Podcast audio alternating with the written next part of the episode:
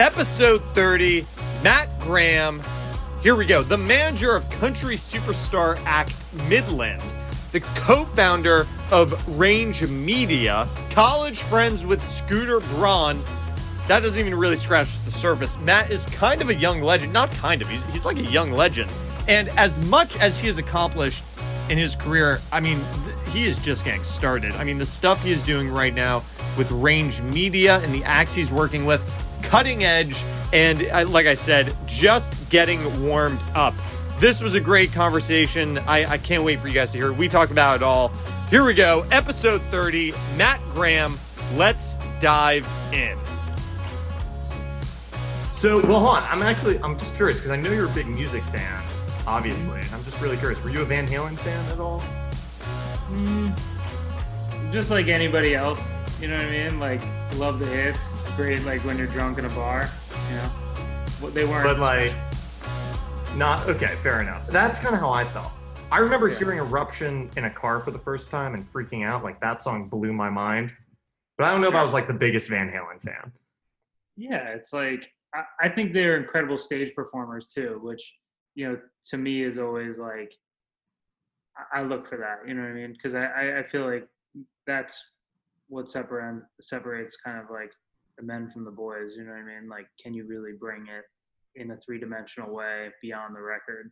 And they they they always brought it a thousand on stage. You know. I was just watching this video with um with um with um Sammy Hagar and they were playing a part and they all got on stage together. The three bass player Eddie, Eddie and Sammy and they all started going like this, like down the stage and the crowd goes crazy.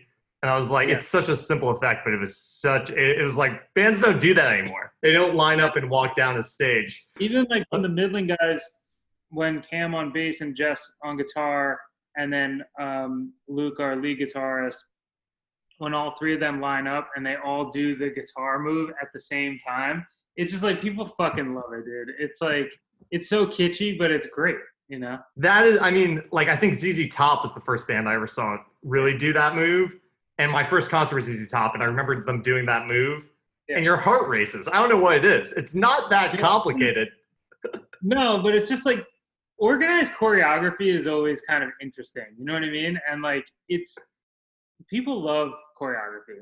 I mean, that's why BTS is like the biggest act in the world right now. Like Right. there's nothing talented about them, but like just nobody does that. It's like when you give young girls a bunch of like pretty dudes with pop music and organized choreography, people just like lose their mind.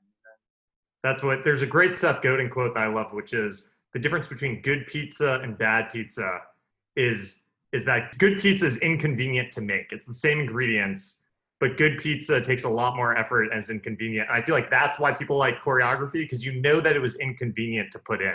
You had to That's interesting. Yes, it's probably true.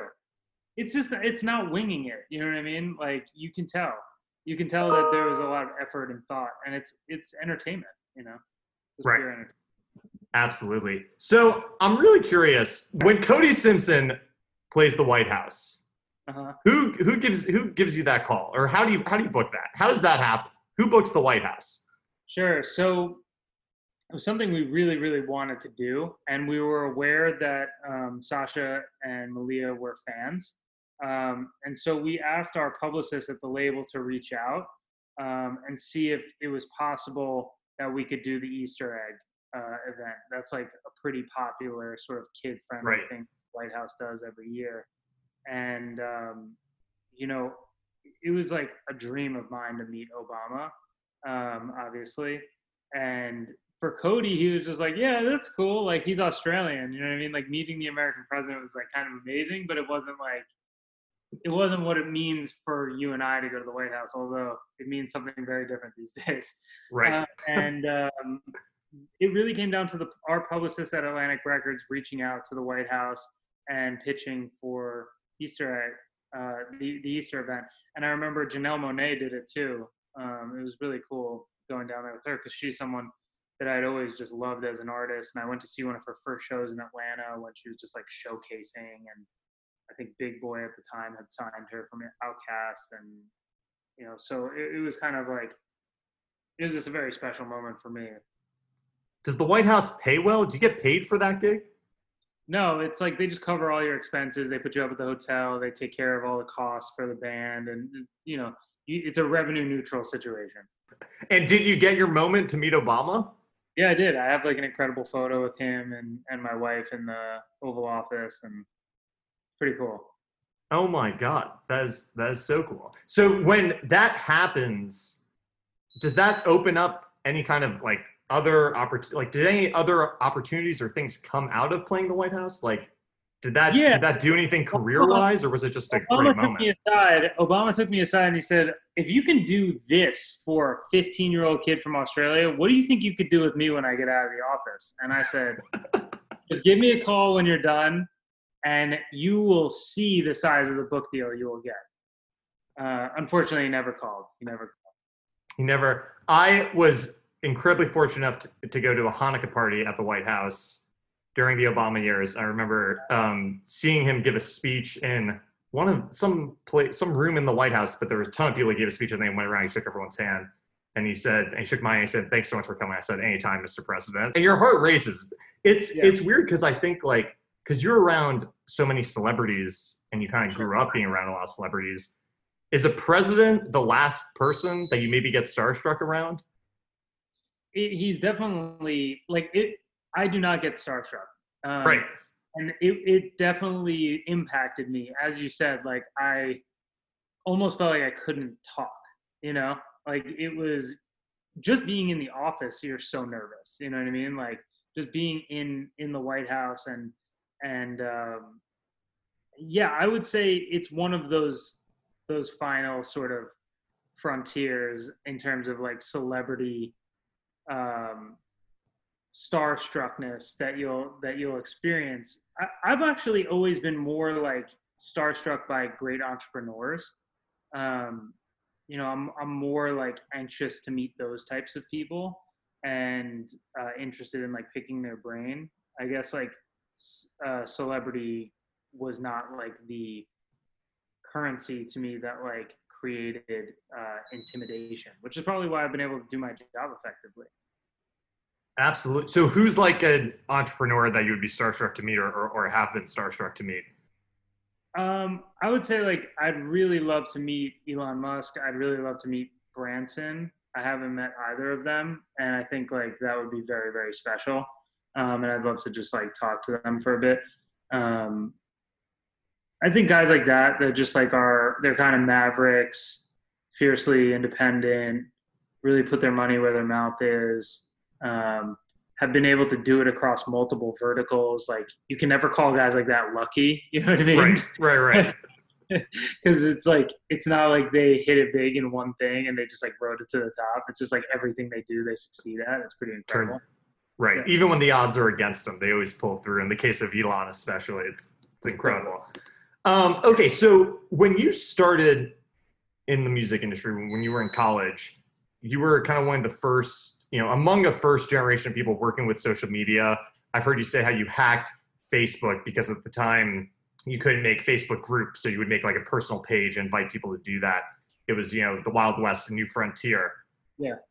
Do you think relatively was it easier to go viral back then because there were less people doing it?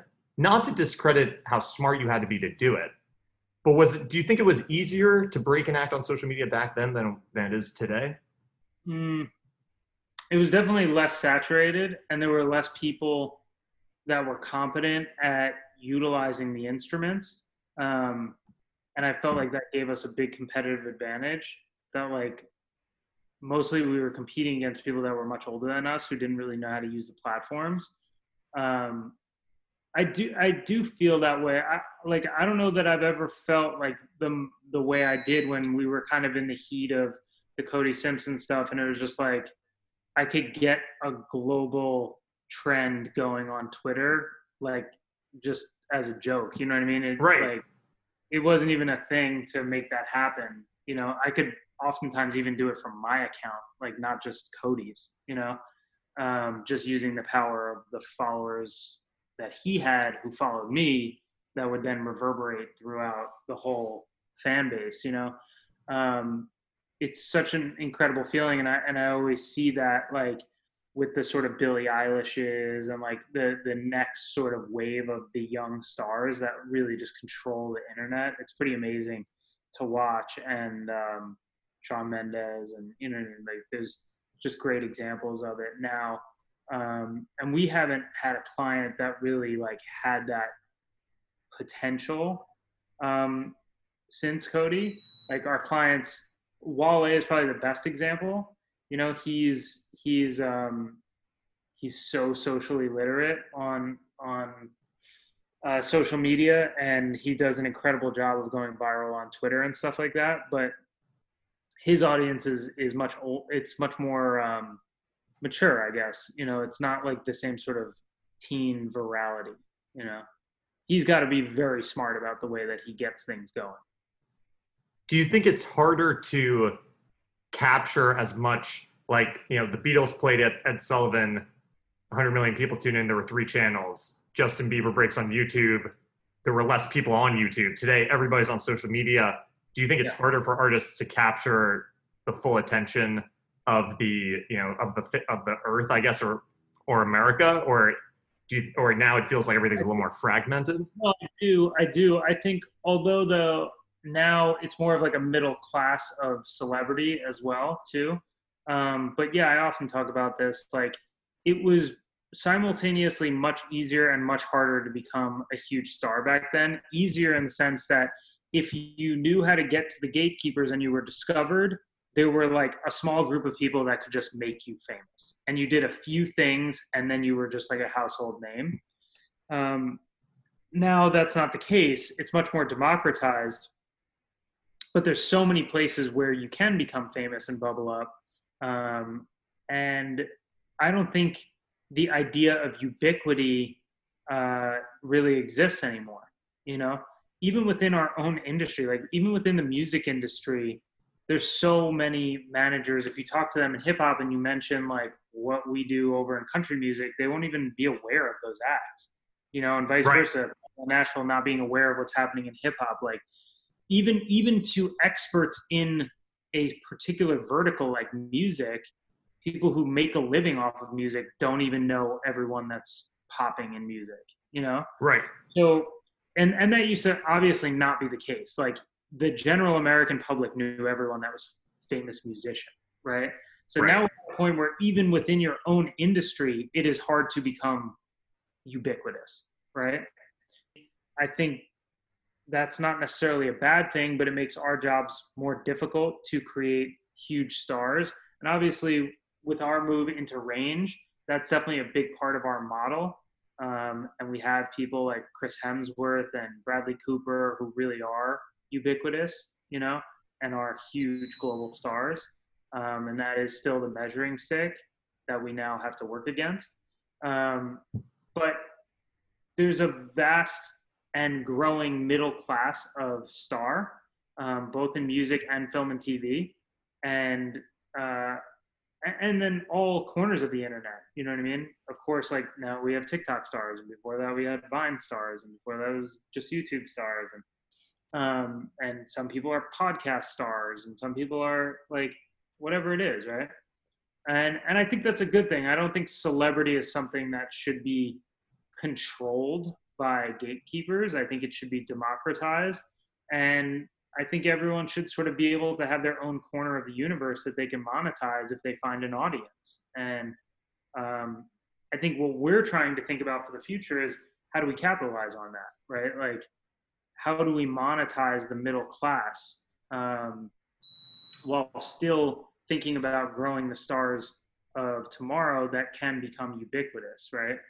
The, the way to do that is become partners in in the IP. So whether that's you know, uh, co-owning records and publishing with your clients that you finance and build, or uh, producing or co-financing film and TV productions, um, or building brand verticals with them that you co-finance. Like, it's just the idea of partnership and capturing their audience um, and giving and selling them something that you're a partner in and you have skin in the game and you're not just the guy who brokered the deal.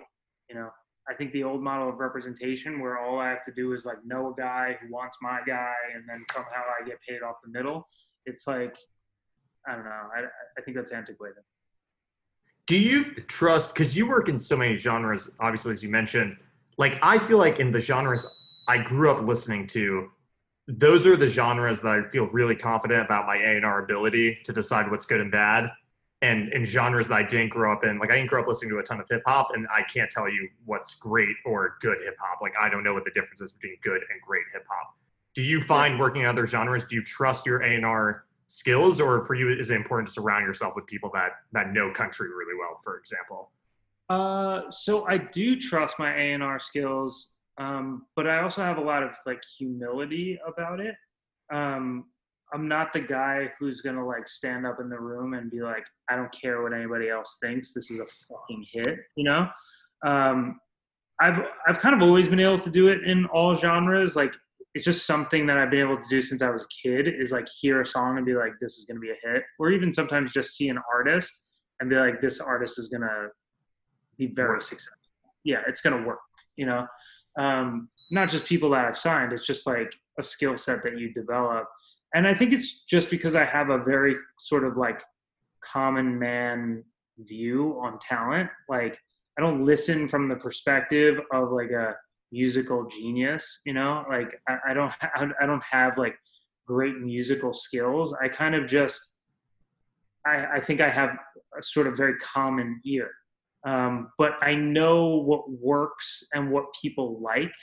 Um, and I'm able to sort of like layer that over the song and what I'm hearing, as opposed to the average person who really doesn't know what's driving the industry or what the trends look like or the historical success patterns of things. Like, I'm able to sort of layer that over what I'm hearing, which is still kind of a very layman's um, version of A and R. You know what I mean? Um, yeah. Yeah, look, I think a lot of great success stories are like that. Like, there's there are some music guys that are real music people, but there's plenty of guys that weren't, you know, and they've been right, of course at at identifying talent and hit songs, you know. So I I would say like yes, I'm confident in my A and R ability in in most genres. Um, also because I do the work. Like when I came into country six years ago, I just transitioned to listening to country all the time like whether I wanted to or not, I was just pushing myself to listen to old country from 60s, 70s, 80s, 90s to new country um, and really immersing myself in it and being able to sort of like recalibrate my ear as to what what works and what doesn't you know? Um, i find i actually find the stuff like hip hop which i grew up listening to and love so much it's almost harder to adapt sometimes because i just don't like some of the newer stuff, you know? Yeah, because it's because it's not what you think hip hop should sound like when you were in high school or college or, or whatever. Exactly. You know, uh, I, I believe that hip hop is a storytelling genre and it should be controlled by lyricists. And very often we see that is not the case, particularly in today's landscape. So, you know, it's actually kind of harder sometimes for me in the genre that I feel like I know the best um, because I am I'm prejudging it based on what my expectation of the music should be, as opposed to like country or alt rock or stuff that like I don't necessarily gravitate towards um, or didn't necessarily gravitate towards previously. And like the paradigm that I'm looking at is like now, not what it was or what I fell in love with. Hey everyone, thanks for listening and hope you're enjoying the show. Some of you may know that I run an industry newsletter called the Nashville Briefing. Really takes you to the front row of everything happening in our industry. And if you want to learn more about it, you can go to nashvillebriefing.com to subscribe. Also, if you're enjoying this show and specifically this episode, please feel free to give us a five star review on your podcast listening platform. Thanks so much. Now back to the show. Do you think it's relatively? Do you think because after college you went to New York, you then went to LA, and then you worked on breaking into Nashville? Do you think it's relatively easier to break into Nashville coming from LA or New York versus being based in country music in Nashville and trying to break into LA or managing a band in LA? Because it feels sometimes here like like you can operate in Nashville without touching LA at all to some extent, to a large extent. Breaking in, you know, is any, do you think it's easier to go one way or another? Mm, it's probably easier to do it the way that I did, coming from LA to Nashville than from Nashville to LA. Um, but you have to be very careful about how you do it. And I was so thoughtful in my approach and delicate. Um, I understood that it was an insular community that really has great reverence for its musicians and its songwriters um, and looks down its nose at the disposable nature of pop music um, doesn't really understand hip hop at all and uh, and is skeptical of people from LA and New York who are just coming in and trying to like play angles, you know, and like and act like know-it-alls and and like they're somehow above them in some pecking order of the entertainment business. And I really always came like sort of hat in hand, um, as modestly as I could, and was committed to learning and contributing.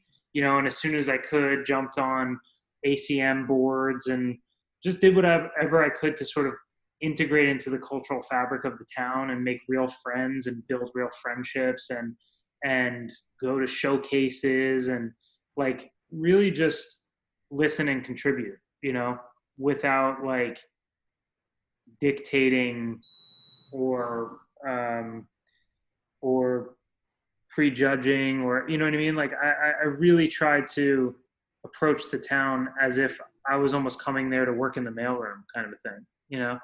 And yeah. it really served me well. And I had a lot of great, um, like, uh, I don't know. I guess I would just say like I would I would Sherpas, you know what I mean? Like people like Jason Owen and Todd Ramey and and um, and you know my really close friends like Chris Lamb at Big Machine and Brett Saliba from CAA and like people were sort of just like invested in helping me um, develop the relationships that I needed to. You know, Jim Weatherson, um, Jake Basden, like they they really knew that like my heart was sincere about caring about not only this band but the genre. And and I started to try to see how I could benefit both towns, you know, and and um, make LA pay a little bit more attention to Nashville and make Nashville believe that they should be thinking more about what they can do in LA, whether it's in the film and TV space or um, getting Nashville writers to to be more open to heading to LA to do co-writes and writing camps and just I don't know. I, I, I hope that I can do that even more and that I could spend the rest of my career like being a bridge for both communities. Who's the like when you first decide that you're going to start working in Nashville? You have Midland. You you're now working with Midland, of course. Did you think of like who were the first people that you were going to reach out to? Like, did you think I need to connect with managers or label heads, or maybe that first trip you came here with the goal of I want to break into this community? Do you remember who some of the first people were that you connected with? Yeah, of course. Um, so when I signed Midland, um, we made a music video first. Um, and I sent that music video to two people at the same time. I sent it to Randy Phillips, who was running AEG at the time, and I sent it to Scooter. And I just said, look how fucking cool this band is. Who in Nashville do you know that would like dig this?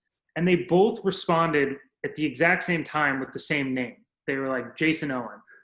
And I was like, who's that kind of thing, you know? And I Googled him and I saw that he was managing Kacey Musgraves, who I had just watched at the Grammys. I had gone to the Grammys that year and watched Kacey Musgraves do her little performance in the round at Staples Center. And, um, and I loved her. And I was like, oh, I get this. I get why people love country music. Like, this is fucking cool, you know? and I was like, wow, okay, this would be great. And they told me like, Jason's young, he's super progressive, um, he has great taste. Like, oh, this sounds super exciting. So they connected us. Um, we really liked each other. I flew out there. It went great, and we decided to like start working on the band together. you know, I basically said, if you just set up meetings, like I'll do all the hard work. You know, I'll make sure it happens. I'll make sure they get there. I'll make sure they do the co-writes. I'll make, you know, just basically tell people you believe in this band and open a few doors and I'll make sure that we kick them down, you know. And he brought on Todd Ramey from his team, who was doing Dan and Shay at the time, maybe Kacey Musgrave she was even doing.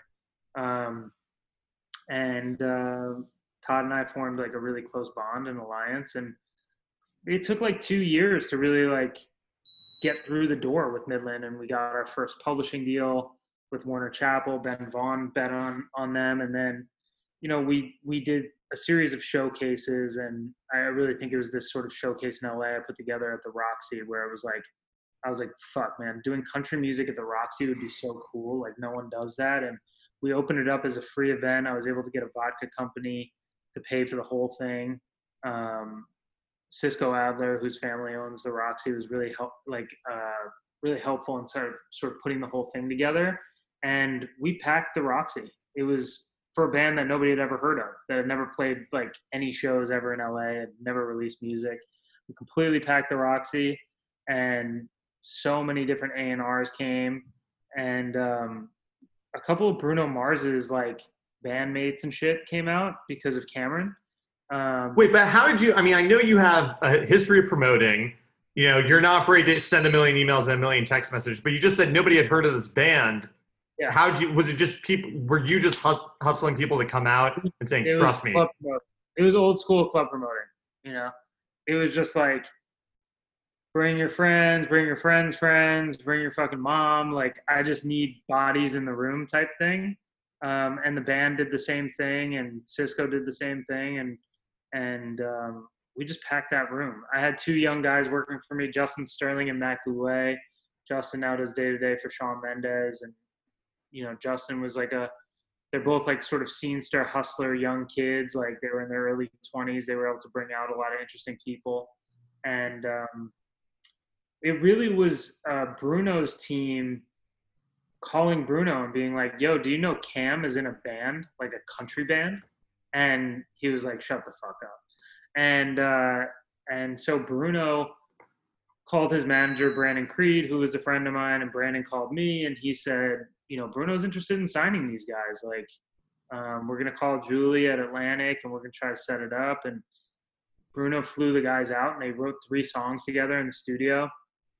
And then the guys simultaneously went to Nashville and did their showcase, and we packed that. And Allison Jones from Big Machine was there, and she fell in love with the guys. And suddenly we had this sort of like little bidding war going on um, with no music in the marketplace and um, no touring history other than some small shows around Texas that they had been playing for a few years. And it was exactly what we, you know, hoped to do, which was like just create this buzz around this band off sheer potential.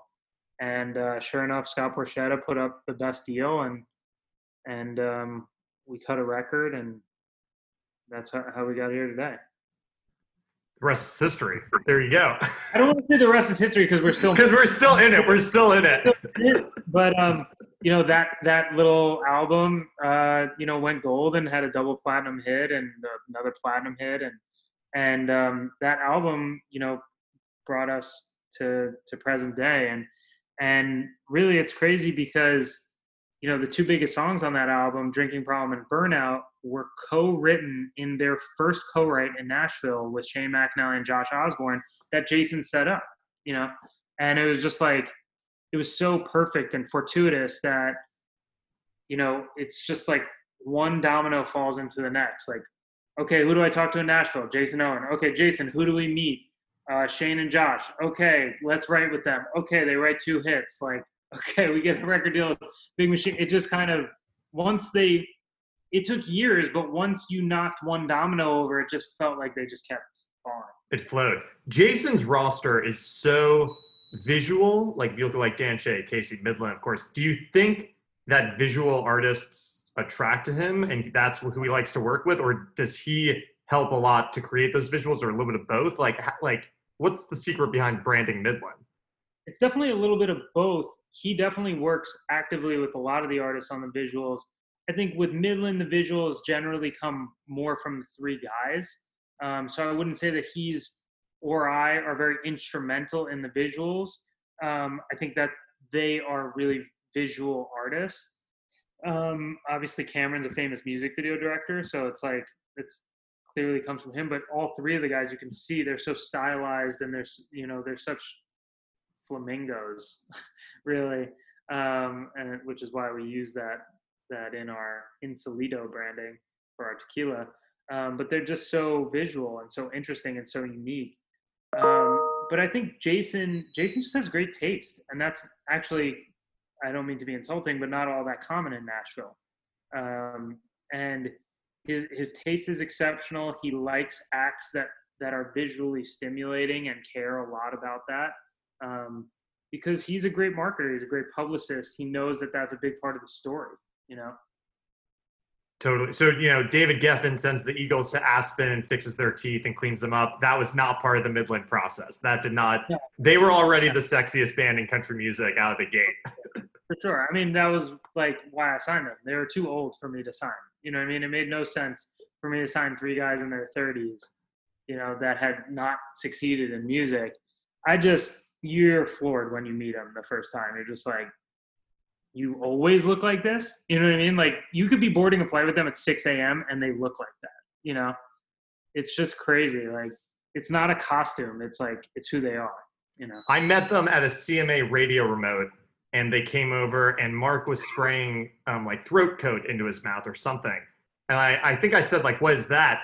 And he said, um, "It's throat coat. You want some?" And I said, "Sure." And he sprayed it onto my face, completely missed my mouth and I was like, for some reason, I didn't think that was a dick move. I thought it was hilarious and badass. I was like, who does that? That is so good. And on video, there's a video of it somewhere. It's I, it's so funny. Oh my god, it was funny and very Mark. Very yeah, so good. Okay, so let's go back for a minute. So you're in college. It's day one. You're sitting at a bar. You're, you're with a bunch of beautiful women. Scooter Braun comes up to you. He says, "I think you've figured college out." And yeah. then he basically says, "You want to come work for me?" Like what? How does that? How does that go down? Yeah, it's so bizarre because that's exactly how it went down. Um, and I was like, "Sure, what does that mean?" Kind of a thing. And in the back of my head, I'm like, "This guy sells drugs." You know what I mean? Like, what? The, what else what would else? he do? Yeah. Um, we go outside, and he's got a purple Mercedes uh, CLK with chrome rims sorry, Scooter, if you ever see this and you think I'm blowing up your spot, but this was a very famous car, so he he knew that this was going to happen. And um, I said, oh, he definitely sells drugs, you know. Uh, and he pops his trunk, and I was like, oh, for sure, these are drugs. Like every layer of this was just like it was clear that this was going to be a drug transaction. Um, and uh, he takes out like a box of flyers to promote Club 112, which at the time was like so famous because every Atlanta rapper was talking about Club 112, and I was so excited to go, like um, just having heard that reference so many times in hip hop records. And he said, you know, come out on Thursday night, bring some people, you know, I'll take care of you, I'll buy a drink or something like that. And I did, and that kind of kicked off my club promoting relationship with him and and which developed into a close friendship and um, living together and you know really going down the rabbit hole of the music business with him. Did Did you think he had big energy, or did you think he was like huge, huge I, energy I, even back then? Yeah, I mean, I, I'll never forget. I remember there was like one of the first Halloween parties we did, whether it was my freshman year or sophomore year. There's funny photos of us. He had a mohawk, uh, and I had super long hair at the time. I was dressed like a samurai, and I don't know what he was dressed like, but um, I took him aside. I probably had too many drinks, and I was just like, I just want you to know, like, it's cool that we're managing these rappers and stuff, but like, I don't really believe in any of them. I just believe in you, and like, whatever you need me to do, I'll do it because like, I really believe in your vision and your energy and your focus. Um, and he was like, thanks, man. You know what I mean? Like, I could tell that it resonated with him that like it wasn't like I don't care that you have a cool car or that like you know Jermaine Dupri. Like I'm not really. That's not what it's about for me. It's like about you. You know, like I'm I'm believing in you. you know? What I mean, can is is it definable? Like like what did you see, or was there like a one action that you saw, or something Um, that just made you feel that way? I think now it's been it's been sort of just verified that Scooter has like Of he course, just yeah. has star energy, you know. Um, and It was that. That's what was being reflected. Yeah, yeah, exactly. I think now when I look back at it, I'm like, that's what it was. Just like he has star power, he has magnetism. Um, he, like, I find that like no matter how hard you try, he comes up in every conversation. Like people just want to talk about him, and people want to hang with him, and people want to ask questions about him, and um, he just has that thing. But I do remember like so many conversations where he just was so focused you know, he's like, I want to build the next DreamWorks, like read the David Geffen book, like just thinking in ways that I was not, you know, I was like, just not thinking that big and that broadly at that time. And he had such commitment and focus to his vision. And, you know, he was never interested in being super drunk or partying very hard. Like he was really in control all the time. And, um, and just had a way of making celebrities like like him and trust him and like I could never figure that out. Like I don't get it. Like why is Justin Timberlake interested in Scooter? You know what I mean? Like why is Usher interested in Scooter? Like because to me we were just a bunch of college kids, you know. And what he had was no different than what anybody else had. Like it's not like he knew girls that were 10 times more beautiful or like he was supplying something like he wasn't a drug dealer like he didn't there was nothing there was nothing that he had that everybody else didn't have but for some reason people just were like magnetically drawn to him yeah So at the end of college, b- before you moved to New York, you were working. Um, you were basically running your own promo company. I've heard you say you were making a low six figures. You had people working for you. Like, what did that operation look like? Like, where where did you bring that to? Um, we we had a couple of kids in in every grade essentially, right? Freshman, sophomore, junior. Um, they all got some version of like a salary per night for the show, plus like bonuses based on success. Um, we had our trusted door people that worked the door. We had security people. We had some social media people. Like it was a nice little operation. Eventually, um, we sold it to a really wealthy Chinese kid who had come to school at Emory. It was a very funny story because like it's kind of this weird, like I don't know, very like uh, very uh, Eastern despot kind of personality. Like walked in like he was like ran a small country. Um, and just kind of came up to me and he was like, "My name's Jackie Lai, and I'm your biggest competition." I was like, "I've never heard of you, and we don't have any competition. There's no other parties. Like that's why we make so much money because like we're the only assholes who do this." You're the Um, worst competition ever. yeah, you're the worst competition ever. I've never heard of you. Um, and but then I remember being like, but if you want to own this company, like you can buy it, you know. And I was a senior and trying to think about how I could get some money to start my life and get out of this business because I knew I would never walk away unless I could figure out how to exit it because it was like paying me more money than I could get going to work for someone. And really, I only had to work a couple days a week. So yeah, it was kind of you know it was this cool little operation of sort of young hustling college kids. Everyone who worked with me or for me is very successful now. It just kind of takes that entrepreneurial mentality. Um, we were doing clubs in new york too doing stuff in miami. Um, we were really trying to build a, glo- a, a, national business where the company was called miseducated and um, what i wanted to do at the time was essentially build a website in which every local promoter could have their own site. At the time, building websites was like expensive, so nobody Right. had websites, right? And so, if the idea was like you could have miseducated.com slash University of Florida or whatever the name of your promotion company was, like UF and whatever, and everyone would share the same site template, and they would all promote on that site, so you could see what parties were happening all over the country, and you could upload photos, and we would eventually sell advertising at all the parties. So we would do experiential events at all the parties with brands, and we could also sell across the website and do digital advertising and use social media um, to spread spread national campaigns, which still to this day is a good fucking idea that nobody. I was just gonna say, I think that's a good idea. it. It's still a great idea that's never been executed. Um, and I basically raised the money to do it, but not enough money to fly around and really meet with people. And I also would have needed to hire a brand partnerships person because I just didn't know how to speak that language at the time. Um, but that's why I ended up going to work for Cornerstone because I'd written a paper on them. And I was like, these are the guys who are really making it happen in terms of lifestyle marketing, music marketing, brand partnerships. Like, so if I go there, I'll learn how to do it. And either I'll be really happy there or I'll go out and build the thing that I wanted to build, you know. And instead, I got sidetracked and became a music manager. So okay, so after that, after you know you you moved to New York after college, start working for the Fader. You move out Yeah. to LA, start working for SB Projects as a senior manager, and then how do you decide what what at what point do you decide to break off and start brand management? Uh, it was a number of different factors, but it was kind of just a silly one. I was like turning 30, and I was like, oh, I'm 30.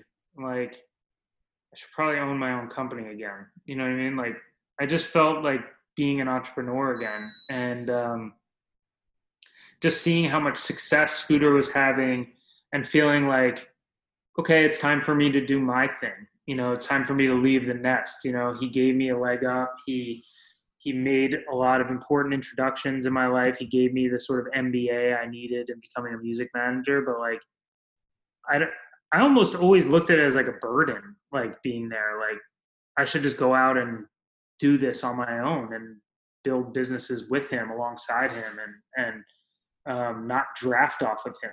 You know, I, which now I look back at it as like that's such a silly perspective, you know, and it's not at all what it was or how it should be or how you should think about it. And but i do see it all the time with other independent managers and it's so relevant now to what i'm doing with range in in trying to build this ecosystem for other managers to come in and be excited about plugging into.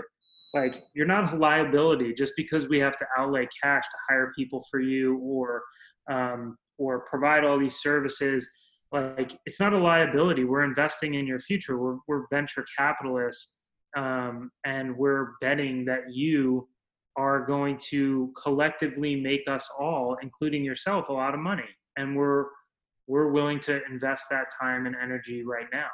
And that's what scooter does too. You know he does it for other managers. He does it for artists. Like it was i was never a liability. I was an investment.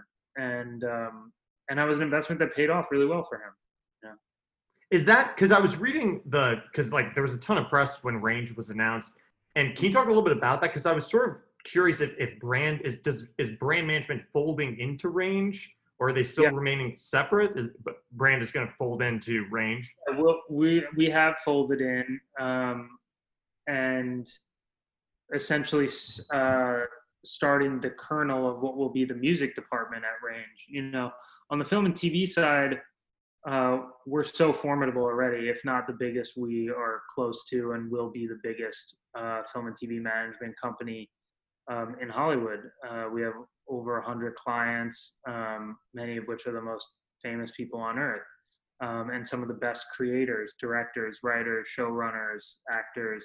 Um, the music department is ostensibly us right now, brand management, and we're aggressively out there having conversations, multiple conversations a day about bringing in new managers, whole management companies, record companies, um, publishing companies. You know, we we really want to grow in a very intelligent way um, and we we recognize the incredible opportunity that exists in the COVID landscape right now. You know, as a newly capitalized business, we're in a position to do things that struggling businesses just cannot do. You know, Absolutely. So I'm curious as a, as a younger manager, and then now owning, you know, as now you know you were the guy, and now you have people working for you. How does your day to day change as manager? Like, do you make less day sheets, or is there anything? I'm I'm not asking this very well. How does your like early on to now, how has the role of manager changed for you? Yes, I mean significantly. When early on as a manager, you do everything, you know, and and um, there's no job too small. I, I still approach the job like that, that there is no job too small, but fortunately, I have more people to help me execute on a lot of this stuff. Um, and I try to be involved more in the high level conversations around negotiations and creative. Um, and that can be creative discussing music, music videos, uh, tour marketing, stuff like that. Um, and then high level negotiations around new contracts and deals and um, brand partnerships, uh, film and TV opportunities, stuff like that. I, I don't like to be involved in the minutia anymore. It's just not a great use of my time. Like um, right. I could do so much more for everyone involved, the day-to-day managers and the artists, if I'm just like out there, you know, banging phones and doing really what I do best. Um, and so it, has been a significant change. And now even stepping in as a co-founder of Range, you know, your your responsibilities change. Like I'm a partner to, you know, all these other people that don't necessarily do what I do, um, and creating value uh, in the partnership doesn't necessarily just equate to making hit records. It's about you know creating culture. It's about opening doors. It's about um, having a point of view on the direction of the company and what it means to be an entrepreneurial venture in the middle of a pandemic. Like, you know, I, I am one of the few partners that was actually running and operating my own business. Um, so I think there's just so much more to my day to day now than just being a manager. Um, and I'm thinking more holistically about what our department's going to look like, um, not just now, but six months from now, 18 months from now, three years from now, five years from now, like, you know, with a goal to build um, what hopefully will be uh, one of the most formidable music departments in in the business, you know? And I've had great mentors and people like Scooter and Rob Light and Jason Owen and Scott Borchetta and and um, you know David Zedeck and and uh, Randy Phillips and you know just like I want to take all the things that I've sort of learned along the way and try to implement them and and you know follow the things that I thought those those people did right and and correct some of the things I think they did wrong and you know really build the post-pandemic company of the future you know which i do believe looks different. Absolutely. Matt i won't keep you. Thank you so much for taking the time. Before i let you run really quickly it's a basic question but i love to ask everyone like favorite book what do you read? What do you read every day or do you read every day? Like like what what do you look at to when you're when you're trying to get smarter? I have to say, I, I do read every day. I read the New York Times every day. Um, I don't read a book every day. Um, I really love, I really loved, I love the, the operator, the Geffen book that Scooter made me read in college. I think it's so thick, but so worth it. so worth it. Um, I think that's a really great one. Um, I think Branson's Losing My Virginity, I think it's called, is such a great book. Um, I love that. I, I just read um, uh, the CAA book. I think is great. I think the Ovitz book um, was really. I was going to ask, what do you like the Ovitz one or the uh, or the, the the one not by Ovitz? Because it's interesting to see the perspectives when you I read like both. I like both. Both, both of them, yeah, yeah. I also then recommend everyone read the Bob Iger book because there's another perspective in there too. Um, so yeah, I mean, those are some of the ones I've read more recently. I really want to go read uh, the Reed Hastings book. I'm going to try to oh, get into. yeah, I haven't read it either, but everyone's talking about it. Okay, the Reed so, Hastings one. I always listen to the daily. Read as much. Read as much as you can. Read as many of these books as you can. Um, I was a history major in college, so I believe that you know history does repeat itself, um, or at least there are patterns that we can see, and uh, I try to learn from from others. I had a history teacher in school who had a line I always loved. He was like, "Don't don't learn history; it's a waste of time. It'll just repeat itself." it was a pleasure to speak to you. Have a wonderful uh, weekend, and uh, I hope Dak, to see you when when I'm traveling again. back at you. Absolutely. Thank you so much for taking the time. This was so fun. Really appreciate it. There you have it, episode 30. Matt Graham. Thanks again for tuning in. Thanks again to Matt for taking the time out of his busy schedule to talk with us. Such a thrill, so much fun. Hope we get the chance to do it again soon. And again, th- thanks everyone for listening and tuning in.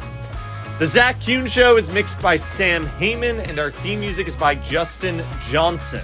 If you want more content from us, you can subscribe to our newsletter at NashvilleBriefing.com, or you can follow us on socials, everything at Nashville Briefing. Thanks again for tuning in, and we will see you next time. Bye.